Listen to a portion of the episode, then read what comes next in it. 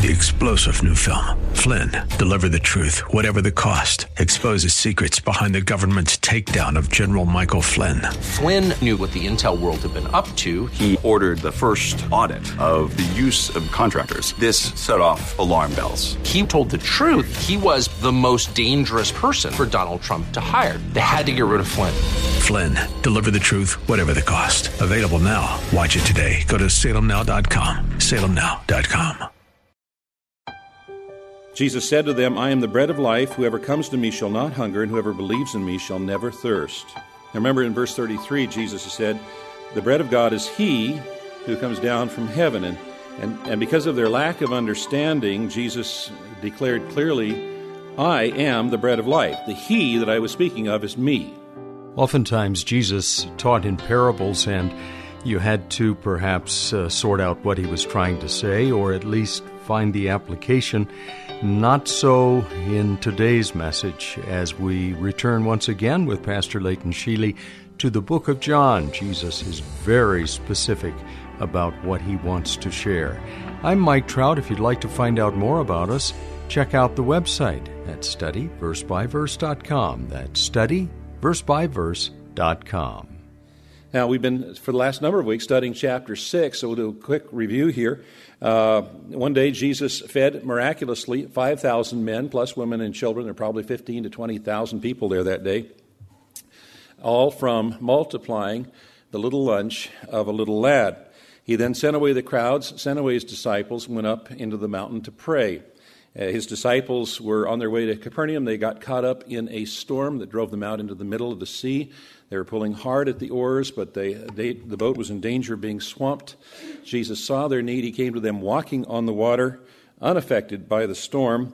At first, they thought he was a ghost and they were terrified, but when they realized it was Jesus, Peter decided to try walking on water himself and did, well, for a little while at least.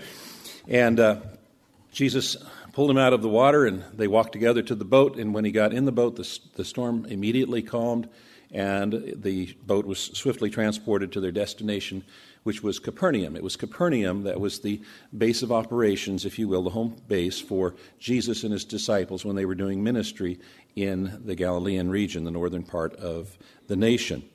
Now, in his gospel, the Apostle John has a pattern of citing an event, oftentimes a miracle, and then using the description of that event as a basis for teaching that uh, Jesus provides. And so the latter portion of this chapter, chapter 6, uh, Jesus expounds uh, regarding the need for uh, eternal life and Him being that source the bread of life. He offers himself to his listeners as their eternal deliverer, but they're not really interested. They were attracted by his healings, they were attracted by his miracles, uh, they were attracted by the free meals, uh, but ultimately, when Jesus demanded that they serve him rather than he serve them, they rejected him. They were just following for a little while out of curiosity, but when Jesus established the requirements, they refused to accept him as their Savior and Lord. Let's pick it up at verse 22. On the next day, the crowd that remained on the other side of the sea, that's where Jesus had done the the miracle of feeding the 5,000, saw that there had only been one boat there, that Jesus had not entered the boat with his disciples, but that his disciples had gone away alone. Other boats from Tiberias came near the place where they had eaten the bread after the Lord had given thanks. And so when the crowd saw that Jesus was not there, nor his disciples, they themselves got into the boats, and they went to Capernaum seeking Jesus. When they found him on the other side of the sea, they said to him, Rabbi, when did you come here? And Jesus answered them, Truly, truly, I say to you, you are seeking me not because you saw signs, miracles, but because you ate your fill of the loaves. Do not work for food that perishes, but for the food that endures to eternal life, which the Son of Man will give to you, for on him God the Father has set his seal. And then they said to him, What must we do to be doing the works of God? And Jesus answered them, This is the work of God, that you believe in him whom he has sent. The Jews, like many of us, uh, were thought in terms of good works, and it was their conviction that if a person lived a good life, that they could make themselves acceptable to God, and uh, and so they expected Jesus to provide them a list of things that they were supposed to do, or things they were not supposed to do. But that's not what Jesus does at all. He said that God's work was to believe in, on Him whom God had sent. The Apostle Paul would have put it this way The work that God desires from man is faith. Now, what does faith mean? It means being in such a relationship with God that we're not terrified of Him anymore, that we perceive Him and know that He is our loving Heavenly Father, and that we trust and obey and submit to Him based on this new relationship. And how does Jesus tie in with that? Well, it's only through Jesus Christ that we are, that, that we are able to come into relationship with God as our Heavenly Father. It was Jesus Christ who revealed to us that God loves us and that He wants to forgive us and remove the sin that has caused us to have uh, no relationship with Him. This new relationship that we enjoy produces a certain kind of life that corresponds to, to what Jesus told us of God. That is, we should follow the example of our Heavenly Father as our model. One of the things we know is that God is love and uh, that God chooses to serve people. And so, because of God's example, we should also love people and we should also serve others as following God's example. And we know that from scriptures that God is holy. And so we should also be holy in our lives as well. We should reflect our Heavenly Father's nature. And we know that God is wisdom and that he, we need to be in submission to His will, which is expressed through His Word, because He gives us wisdom through His holy Word. So, the essence of a, of a Christian life is a new relationship with God offered through Jesus Christ, made possible by the revelation of, that Jesus Christ gives us concerning God, putting our trust and faith in God. And that's the work which God wishes us and enables us to perform. Verse 30. So they said to him, Then what sign do you do that we might see and believe you? What work do you do? What do you perform? You know, it's remarkable he would ask this the day after he'd fed miraculously 5,000 plus. Um, when Jesus gave the parable of Lazarus in Luke 16, he said that those who reject the truth of God's word would not be persuaded even if someone were to rise from the dead. Uh, at the crucifixion, the religious leaders mockingly said, Let this Christ, the King of Israel, now come down from the cross so that we might see and believe. And uh, yet, when he rose from the dead, a greater miracle than coming down from the cross, they still refused to believe. In fact, they actively tried to cover up the truth so that others wouldn't have the opportunity to believe in him either. You see, there's no amount of evidence that is going to persuade someone who has chosen the path of unbelief. You cannot argue with somebody who refuses to look at the evidence. Verse 31 Our fathers ate the man in the wilderness, as it is written, He gave them bread from heaven to eat. Jesus then said to them, Truly, truly, I say to you, it is not Moses who gave you the bread from heaven, but my Father gives you the true bread from heaven. For the bread of God is he who comes down from heaven and gives life to the world. Now, here the argument is specifically Jewish in its assumption and allusions.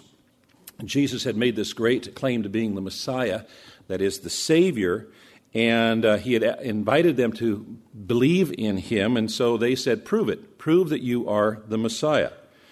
Now, the feeding of the 5,000 connected their thoughts with the feeding of the of the uh, Israelites in the wilderness.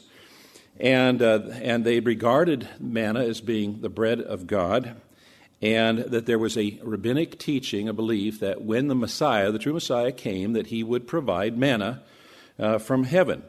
They also thought that since manna from heaven was one of the greatest works that had been accomplished through Moses, that Messiah would have to at least exceed that which was done through Moses. And so they challenged Jesus to prove his claim of being their Messiah by saying, Give us bread from heaven. Now, consider the distinctions. Jesus provided bread on one occasion. Moses provided manna for 40 years, six days a week. Jesus provided bread for 5,000 people. Moses provided manna for a whole nation, that is, two to three million people every day. Jesus gave them ordinary bread. He multiplied the bread that he was given. It was bread that they ate every day. But Moses gave them bread from heaven, sometimes described as the food of angels. So you can see, if you look at it through their eyes, why the Jewish people might have been unimpressed with Jesus feeding the 5,000 in light of what they had been told about Moses. Now, using the phrase Amin, Amin, to, un- to understand the significance of, of what he was about to say, Jesus rebuked the people for their misunderstanding of manna in the wilderness. He said, first off, it was not Moses who gave you bread out of heaven, it was God the Father. Exodus 16:4 says, "The Lord said to Moses, behold, I will rain bread from heaven for you." And then second, the manna was not the true bread from heaven. Jesus told them, "My Father now gives you the true bread out of heaven." The present tense, didomai, indicates that the true bread was not manna of the past, but what the Father was presently giving. The word translated true means genuine or real. The manna that was given in the wilderness was merely a type or an example that foreshadowed the reality that God would give through Jesus Christ, that which comes down from heaven. Third, manna gave physical life, but the bread that comes down from heaven gives spiritual life. The word for life is not bios, from which we get biology, but zoe, and Zoe doesn't refer to, to the physical and temporal life so much as it refers to the spiritual and eternal life. That's the kind of life that is being spoken of here. And finally, the original manna in the wilderness was only given to the nation of Israel, but the manna that comes from God is intended for the entire world, for God so loved the whole world. They said, verse 34, they said to him, Sir, give us this bread always. Similar answer to the woman at the well. You know, give, us this, give me this water so I don't have to keep coming back here to draw water. Jesus said to them, I am the bread of life. Whoever comes to me shall not hunger, and whoever believes in me shall never thirst. Now remember in verse 33, Jesus said, The bread of God is he who comes down from heaven. And, and, and because of their lack of understanding, Jesus declared clearly, I am the bread of life. The he that I was speaking of is me, is what Jesus is saying. Now, this is the first of seven highly significant statements in John's Gospel where I am is joined with metaphors that describe the work of the Savior. So, in addition to being the bread of life, I am the bread of life, Jesus also used the I am to describe himself as the light of the world, the door of the sheep, the good shepherd, the resurrection and the life, the way, the truth, and the life, and the true vine. He also used the I am in an unqualified sense, which connected himself directly to a name of God in the Old Testament, thereby claiming that he was God. And we'll pick up right there on Monday when we come back with another edition of Study Verse by Verse with the teaching of Pastor Leighton Sheely from Church of the Highlands in San Bruno. I'm Mike Trout. If you'd like to hear this entire series in the book of John, go to the church's website, highlands.us, and click on the sermons link. You'll find all of the archives there, or you can listen through the broadcast archives at studyversebyverse.com. That's studyversebyverse.com. Have a great weekend. Join us on Monday, if you can, at the same time when Pastor Leighton will once again open the Word of God and study verse by verse.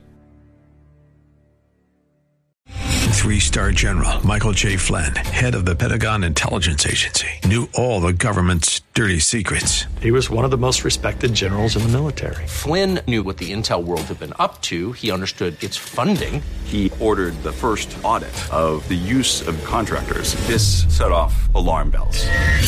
The explosive new documentary, Flynn, Deliver the Truth, Whatever the Cost, uncovers the facts behind this scandal. Flynn told the truth. He was the most dangerous person for Donald Trump to hire. I find out the worst enemy that I'm going to face in my life is right here in America. They took my assessment and they wanted me to change it. And I was like, I'm not changing it. They had to get rid of Flynn. With in depth interviews, archival footage, and never before seen personal records of the man behind the headlines. I just felt like I was drowning. Flynn, deliver the truth, whatever the cost. Available now. Watch it today. Go to salemnow.com. Salemnow.com.